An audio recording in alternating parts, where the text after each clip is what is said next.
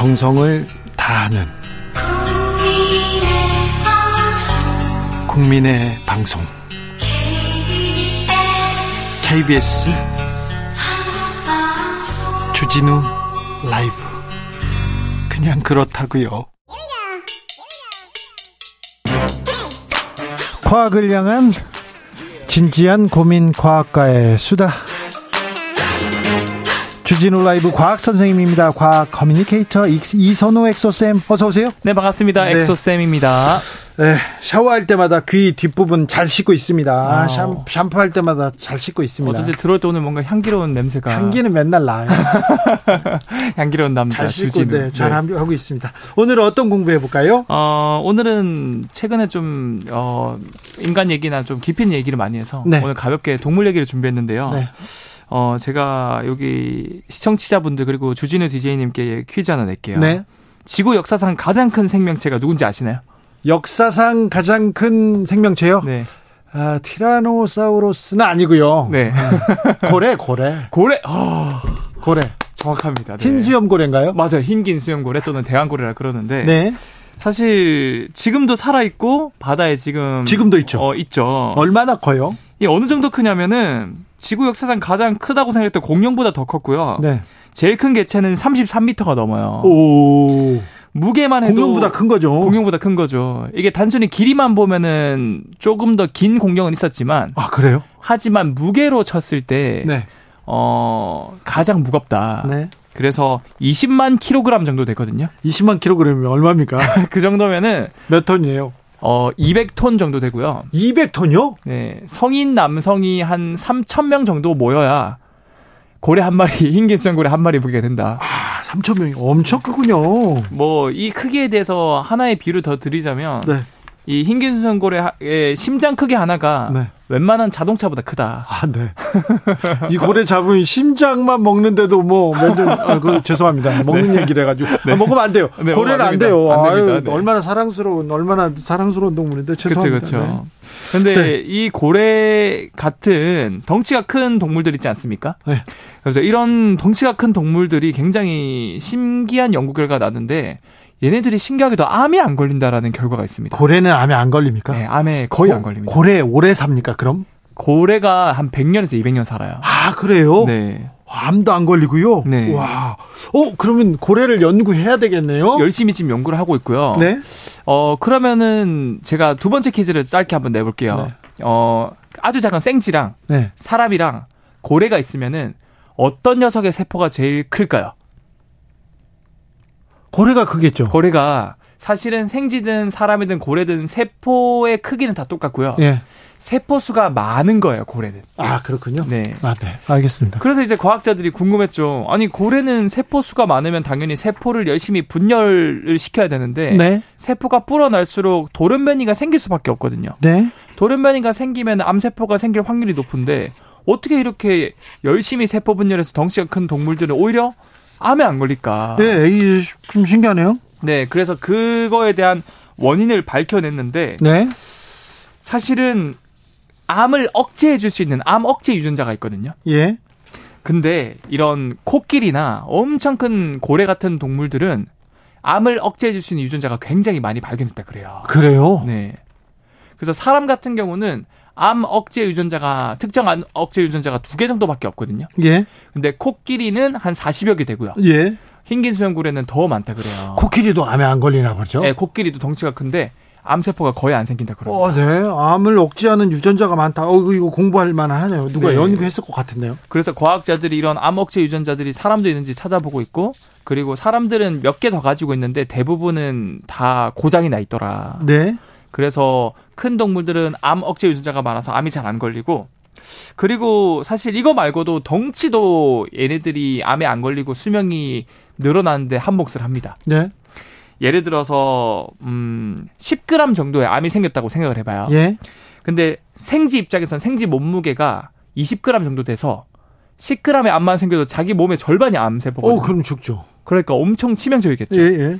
하지만 엄청 큰 고래 입장에선 10g이라는 암의 무게는 자기 전체 무게의 0.00001%도 안 될 만큼 200톤인데 무슨 그거 암 그럼 뭐, 뭐 신경 안 쓰겠죠. 거의 커딱지도 안 될 정도로 아주 작은 크기거든요. 네. 그러니까 암이 생겨도 작은 동물들에게는 치명적이지만 네. 덩치가 큰 동물들에게는 영향이 미미하다라고 볼 수 있고요. 예. 뿐만 아니라 암이 자라면서 워낙 많은 에너지를 소모해서 네. 결국 그 숙주라고 볼 수 있는 그 동물의 에너지를 다 갉아먹어서 그 숙주가 죽어버리거든요. 그렇다면서요. 하지만 큰 고래들은 너무 덩치가 크다 보니까 너도 먹어라 나는 상관 안 할게 넌 바빠 이렇게 얘기하죠. 그렇죠. 그러다가 결국 암이 스스로 고사해서 에너지를 쓰다가 쓰다가 자기가 탈진해서 죽는 경우가 많다 그래요. 아 그래요? 네. 신기하네요. 그래서 굉장히 그런 신비한 연구 결과들이 있다라고 네. 볼수 있는 거죠. 그런데요. 네.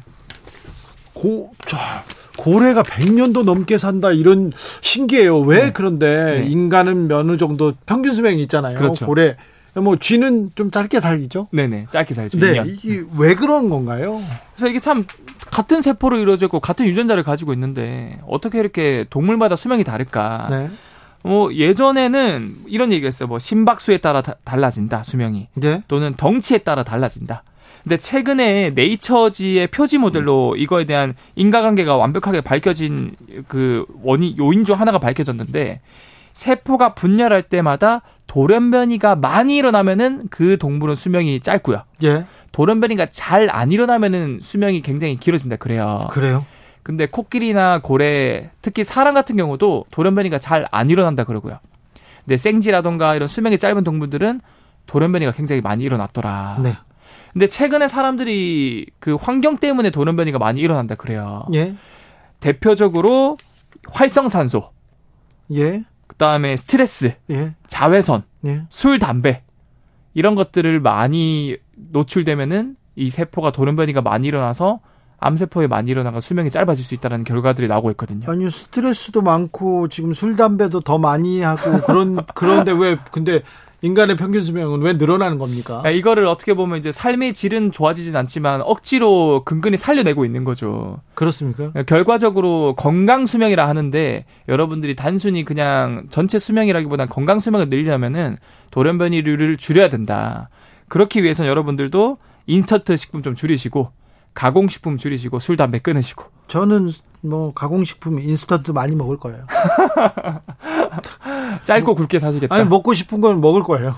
근데 뭐 요즘에는 이렇게 뭐 먹고 싶은 거 먹어도 네. 유전 이미 타고난 수명이 결정돼 있는 게 많기 때문에 오래 살 사람은 오래 살고 짧게 살 사람은 짧게 산다 이런 주장도 있거든요. 그래서 어, 사실 반반이다라고 보시는 게 맞는 것 같습니다. 덩치가 큰 동물이 네. 소형 동물보다 더 오래 살잖아요. 그렇죠. 그건 왜 그래요? 그게 아까 제가 말씀드린 것처럼 암 억제 유전자가 많아서 그걸 그걸로 그걸로 다 해석이 될까? 아 100%다 해석은 안 되죠. 그렇죠. 네, 그런 경향성이 있고. 네. 사람은 근데 덩치가 큰 사람보다 덩치가 작은 사람들이 평균 수명이 좀 높다 이런 연구도 있잖아요. 맞아요. 그리고 강아지도 소형견이 대형견보다 수명이 더, 더 길거든요. 아, 이거 선생님, 이거 과학이 어떻게 된 거예요, 지금?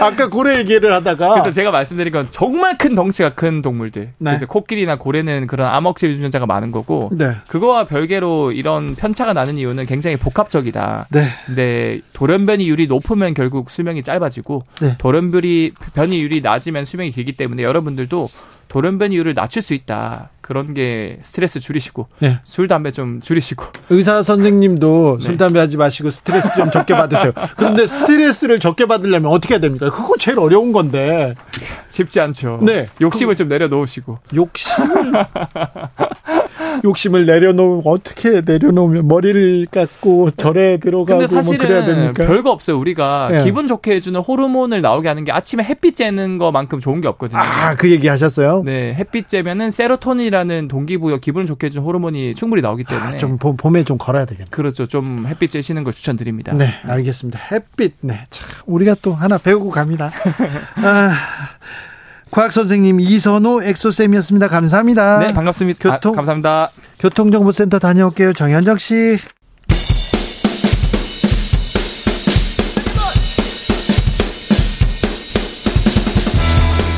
틱탁 틱탁 틱탁 현란한 입담의 환상 드리블 오늘 이 뉴스를 주목하라 이슈 티키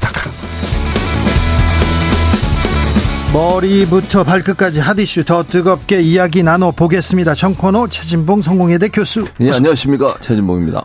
홍코너 김병민 국민의힘 신임 최고위원. 네, 어디? 네, 안녕하세요. 반갑습니다. 네. 김병민입니다. 자, 최고위원 당선 축하드립니다. 네, 고맙습니다. 주진우 라이브에서 만들어진 성과라고 알고 있습니다. 아니, 그럴 리 없어요. 그럴 리 없어요. 최진봉 교수가 앞에서는 응원하고 뒤에서는요. 네. 아, 그런가요? 네. 뒤에서는 더뭐 응원했습니다. 더 응원합니다. 네. 자, 김병민 최고위원. 네. 예. 어, 이준석 대표하고는 같이 안 가기로 했어요? 아니 그런 말씀을요. 네. 저희 국민의힘은 윤석열 정부 성공 또 총선 승리를 위해서 네. 어, 정부 성공에 다 같이 한 마음 한 뜻이면 어느 누구나 다 함께 포용하는 one team 정당이라고 생각합니다. 근데 김재원, 조수진 최고위원들 뭐 다 얘기하더구만요. 이준석만 빼고 다 같이 가겠다.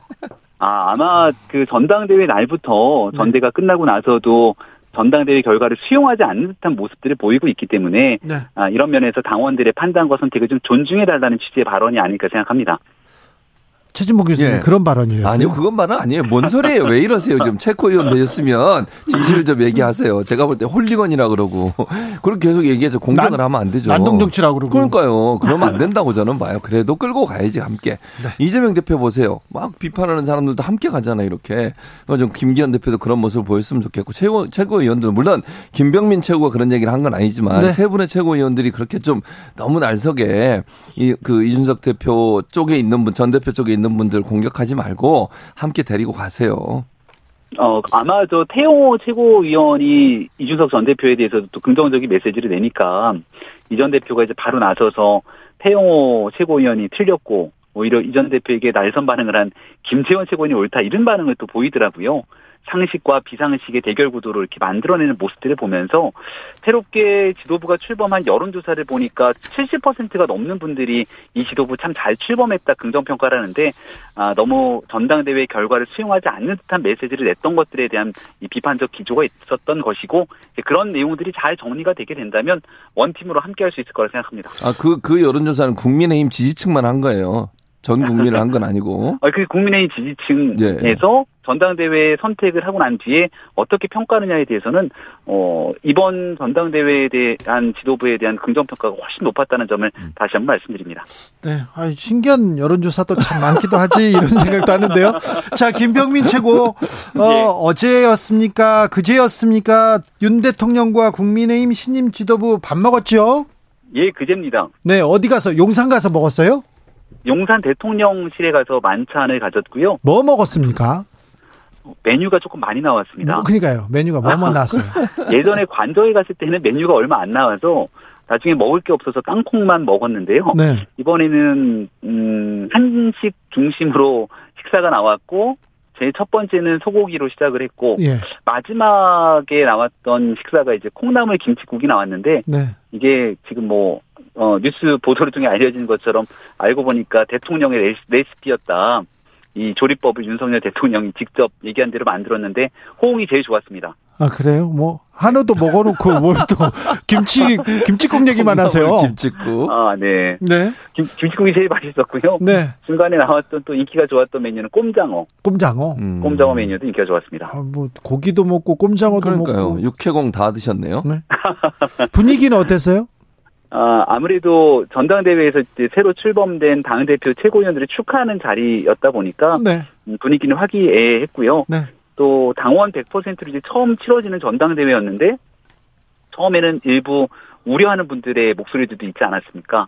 네, 전당대회를 치르면서 사실 국민의힘 전당대회 흥행했다 여기에 동의하지 않을 분들은 거의 없을 거라 봐요. 전 국민적 관심사를 끌어왔고 어, 대흥행 속에서 지도부가 선출됐기 때문에 다 같이 자축하는 자리였다고 생각합니다. 네, 약주도 좀 드셨습니까? 가볍게 뭐 만찬 자리였기 때문에 네. 맥주 한두 잔 정도로 어, 분위기를 돋구는 정도였습니다. 맥주만 먹었어요. 소주 타셨죠? 아유, 맥주 한두 잔으로 분위기를 돋구면서 가볍게 건배사는 정도였습니다. 윤석열 검사는 맥주만으로 끝내는 분은 아니었는데 대통령이 되더니 소주는 안 타셨구나. 네, 분위기 좋게 가볍게 네. 반주했습니다. 자, 여론조사는 지난 15일, 15일 국민 리서치 그룹이 아, 에이스 리서치와 함께 뉴시스 의뢰로 10일에서 13일 국민의힘 지지층 대상으로 조사했습니다. 아, 이번 국민의힘 지도부 선출 71점, 71.3%가 잘된 선출이다. 이렇게 응답했다고 합니다. 자세한 사항은 중앙선거 여론조사 심의위원회 홈페이지 참조하시면 됩니다. 그런데 왜 김재원 최고위원은 전광훈 목사한테 이렇게 당선되자마자 이렇게 감사하다고 가셨, 가셨을까요? 아, 뭐, 김재원 최고위원이 SNS에 글을 올리면서, 이, 심려를 끼친 점에 대해서, 어, 본인 스스로도, 예, 사과의 메시지를 아마 올린 것으로 알고 있습니다. 네. 전당대회 끝나고 나서 이제 신임 지도부가 출범해서 힘껏 일해야 되는데, 아, 다소, 어, 혼란을 주게 되거나 우려를 끼친 점이 있었다면, 어, 저도 국민의힘 지도부의 일원으로서 송구하다 말씀을 드리고, 그런 논란들 없이 오직 국민을 위해서 열심히 일하도록 노력하겠습니다. 아, 저는 그래서 정광호 목사님 왜 쫓아가는지 모르겠어요, 잘. 아니, 그리고 예배 시간에 그런 얘기를 왜 하는 거예요?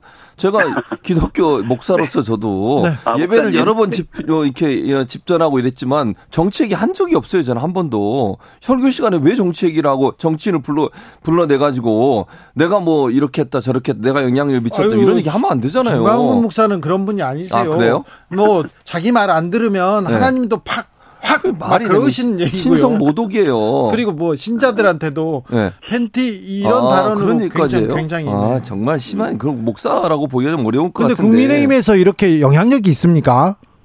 글쎄요, 저는 잘 모르겠습니다. 선거 치르는 내내 어, 저는 오히려 이 주진우 라이브 방송에서 한두 마디 이렇게 얘기해 주는 게 훨씬 더 큰 영향력이 저한테 있지 않았을까 생각합니다. 음. 알겠어요. 꼭 그렇게 네. 생각 안 하실 텐데. 네, 여기까지만 네. 들을게요. 자, 네. 김병민 최고위원 어제 예. 민주당 이재명 대표가 그 당 지지자들을 유튜브에서 만났습니다. 그래서 이렇게 자중해 주시라. 개파 갈등 이런 소리 말고 찍어내기 수박 이런 거 하지 말라. 이렇게 단합을 강조했습니다. 어떻게 보셨어요? 그러니까 이른바 지지층들을 좀 다독이는 메시지를 낸 것으로 보이는데요. 그 진정성이 중요한 것 아니겠습니까? 네. 네 엊그저께 나왔던 보도를 보니까 그 의원들과의 방에서 아프다 그 글을 올렸다는 거잖아요. 옛날에 썼던 글. 그래서 등 뒤에서 비수를 꽂아 아픈 그 내용들을 얘기하면 그런 모습들을 지지자들이 봤을 때는 이재명 대표가 겉으로는 다독이는 것 같지만 실제로는 아프다고 얘기하지 않습니까? 그러니까 또 실제 행동에 있어서는 이재명 대표를 비판하는 비명계 의원들한테 더 거치고 적극적인 메시지가 계속 나가게 되는 거잖아요. 본질적인 문제는 결국 이재명 대표의 사법 리스크를 두고 벌어지는 일이니만큼 이 본질적인 요소가 해결되지 않게 되면 아무리 말로 사람들을 달랜다고 하더라도 그게 잘 적용되지는 않을 거라 봅니다. 그러니까 본질적인 문제라고 하는 것이 지금 얘기했듯이 소위 이제 사법 리스크라고 얘기를 하셨는데 저는 검찰 리스크라고 보는데요. 어떤 것도 지금 현재 증거로 나온 것도 없는 상태이고 재판이 진행돼서 어떤 경우가 나올지도 모르는 상태예요. 그거는 결국 지금 검찰이 수사하고 있는 내용이 주로 보도되다 보니까 그런 부정적 이미지가 생길 수는 있는데 아직까지는 죄가 있다고 어느 누구 다른 적으로 얘기할 수 있는 상황이 아니라고 봅니다. 그렇다고 하면 민주당 내 의원들도 그런 부분에 대해서 어 기다려 보고 재판 결과가 나왔을 때 어떤 결과가 나오면 거기에 대해서 얘기하면 되는 거 아니겠어요? 그래서 저는 양쪽을 다 대해서 얘기했다고 봐요. 이재명 대표가 무슨 말이냐면 지금 말씀하신 당원 그 의원들한테도 뒤에서 우리가 서로 하나로 뭉쳐야지 의원들끼리 서로 공격하고 또 의원들이 대표에 대해서 이런저런 얘기하고 이런 게 무슨 도움이 되느냐. 두 번째, 당원전에 가서도 소위 비명계라고 하시는 분들 이분들에 대해서 공격적인 성향을 보이는 거 좀 자제해 달라. 하나로 뭉쳐 가자. 저는 같은 맥락이라고 생각해요. 그러니까 누구든 그게 뭐 당원들이든 아니면 민주당의 국회의원들이든 자기 당의 안에 있는 사람들 향해서 총질을 하거나 아니면 뒤에서 이렇게 뭐 어, 화살을 쏘거나 이런 행동을 하지 말자라고 얘기한 거니까 전체적으로 통합의 메시지를 던진 거라고 볼 수 있겠죠. 말씀 주신 것처럼 죄가 없으니까 음. 그 법원의 영장 실질 심사 받으시면 되거든요. 아마 당내에서 그런 생각하시는 분들이 많아서 지난번 구속영장 청구됐을 때 체포 동의안에 대해서 간발의 차이로 이 기가 아, 부결이 됐던 것이 아닌가 싶어서 이번에 혹시 또 구속영장이 청구되면 어떤 결과 가 나올지 잘 모르겠습니다. 아무튼 강성 당원들 장애 시하고 이렇게 개딸 공격하는데 우리 동지들 공격 행위 중단하지 중단해 달라 이렇게 계속 거듭 그 이재명 대표가 강조하고 있습니다. 아, 이 내용이 이런 그 움직임이 내부 단합을 에는 어떤 영향을 미칠지도 지켜보시자고요. 내일 역사적인 한일 정상회담이 열립니다. 아, 국민들 기대가 큽니다. 걱정도 큽니다. 김병민 최고. 네, 내일과 모레 이제 이틀 동안 음, 방일 일정들이 잡혀 있고요. 또 정상회담을 통해서 의미 있는 성과를 도출하기를 아마 많은 국민들께서 기대하고 있을 거라 봅니다. 네. 정치적으로 보면 우리 이제 오랜 역사 속에서 사실 한일 문제를 풀어내는 게 참 어려운 일입니다. 네. 어, 떤 해법을 도출하기가 힘들기 때문에 역대 정부에서도 어, 한 걸음씩 그 일을 진전시켜 나가는데 어려움이 있었고요. 우리가 기억하고 있는 건 김대중 오부치 선언이 있고 난 다음 한일 관계가 급속도로 발전되면서 그때 참 좋았던 문화, 경제, 안보 여러 측면에서의 긍정적인 효과를 가져왔던 때를 기억하고 있습니다. 이번에도 아마 풀어내는 과정에서 모두에 대한 만족들을 가져오긴 좀 어렵지만 어렵게 한 걸음 두 걸음 내딛고 있는 만큼 이제 좀 역사적 문제를 풀어내면서 미래지향적인 한일 관계로 안보, 경제, 문화에 이르기까지 좋은 어, 미래의 성과들이 펼쳐질 수 있기를 간절히 기원하고 있습니다. 저도 김병민 최고처럼 그런 기대가 있어요. 근데 그 기대가 될지를 처음으로 걱정스러운 게 오부치 총리 같은 전 총리 같은 경우에는 통렬한 비, 어, 그 반성 그리고 사과를 했어요. 그런데 지금 기시다 총리는 사과도 안 하고 인정도 안 하고 있어요. 심지어 일본 외무상 같은 경우에는 강제징용도 없었다고 얘기해요. 이런 상황에서 우리 대통령이 우리가 알아서 해결해 줄 테니까 이제 좀 그, 그 문제는 넘어가시죠 라고 하는 듯한 행동을 보이는 것이 국민들이 어떻게 보일까. 그래서 저는 이번 일본 방문도 사실은 그런 어떤 굴욕적인 외교의 대가로 받은 게 아닌가 하는 비판의 시각이 분명히 있습니다. 그래서 저는 이 부분에 대해서 윤석열 대통령이 잘 아셔야 돼요. 그리고 이번에 만약 일본 가가지고 아무것도 얻지 않고 돌아오시게 되면 제가 볼 때 이런 비판은 더 커질 수밖에 없어요. 일본의 사과, 그리고 일본이 뭔가 이번에 뭐 제3자 변제를 한다고 하는데 일본 기업은 하나도 돈을 내지 않고 우리 기업들이 돈 내가지고 3자 변제하면 그게 무슨 의미가 있겠어요. 일본이 거기에 대해서 반응할 수 있도록 협상하거나 아니면 뭔가 성과를 내지 않으면요. 제가 볼 때 갔다 오셔도 비판이 계속될 거라고 생각합니다. 네, 강제 동원 문제 해결을 위해서 이번 어, 당일에 의미 있는 성과를 도출하기 위한 물밑에서의 노력들이 상당히 진행되고 있다, 진행돼 왔다라는 점도 좀 말씀을 드리고 싶고요.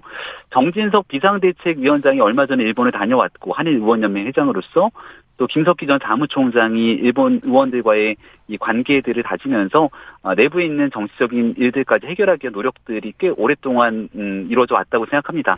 다시 한번 말씀드립니다마는 네. 어, 일본 문제를 가지고 사실 정치적인 유불리를 따지게 되면 이걸 어, 윤석열 정부에서 적극적으로 개입하면서 국내 정치에서 얻게 되는 정치적 이득 이런 걸 고려하면 사실 움직이기가 쉽지 않은 문제겠죠. 오직 국익을 생각하고 미래 세대를 위한 한일 관계를 위해서 뚜벅뚜벅 걸어나가고 있는 진정성에 대해서 다시금 말씀드리고 싶습니다. 오직 국익 미래만 생각하면 생각하고 해야 되는데 정진석 비대위원장의 역사 인식 아, 그런 역사의 인식으로 일본 갔다 왔으면 심히 걱정이 되기도 합니다. 아무튼 아, 이번 강제 동원 피해자 해법안 매우 우리 우리가 일본한테 다 내줬다 이런 얘기를 듣고 있습니다. 그러니까 이번 한일 정상회담에서는 어, 물컵의 절반은 좀 채워야 될 텐데 받아와야 될 텐데 우리 대통령이 우리나라를 위해서 할 말은 하고 와야 될 텐데 걱정이 됩니다. 그런 얘기는 안 하던가요, 김병민 최고 대통령께서? 아마 정상회담에서의 성과를 도출하기 위한 실무적인 또 행정적인 노력들이 있을 것이고요. 네.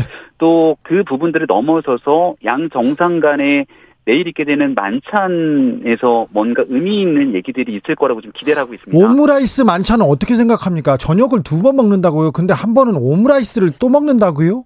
그게 이제 요미우리 신문에서 저녁을 두 번 먹는 것처럼 보도가 돼서 국내 언론에도 보도가 된 것 같은데 네. 저녁을 두 번 먹는 건 아닌 것 같고 예. 공식적인 식사는 한 번이고요. 예. 아마 이제 절차를 거쳐가면서 그 오므라이스 집 윤석열 대통령이 과거에 일본 도쿄 긴자를 방문했을 때 아마 여기에서의 추억을 얘기를 했던 것 같습니다. 과거의 만남에서.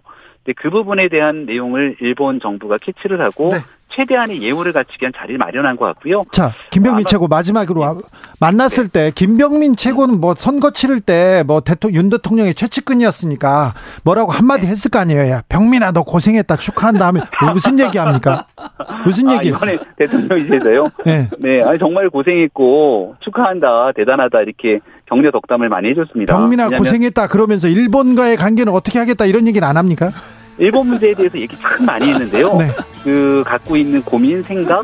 근데 이제 많은 일들이 다 상대국이 있는 외교적인 문제이니만큼 제가 나와서 브리핑하면서도 일본 문제만큼은 네. 나왔던 얘기들 꼭 빼고 다음 방송에서 네. 제가 듣겠습니다. 그러면 자 김병민 네. 최고위원 그리고 최진봉 교수였습니다. 감사합니다. 감사합니다. 고맙습니다. 저는 내일 오후 5시 5분에 돌아오겠습니다. 지금까지 주진우였습니다.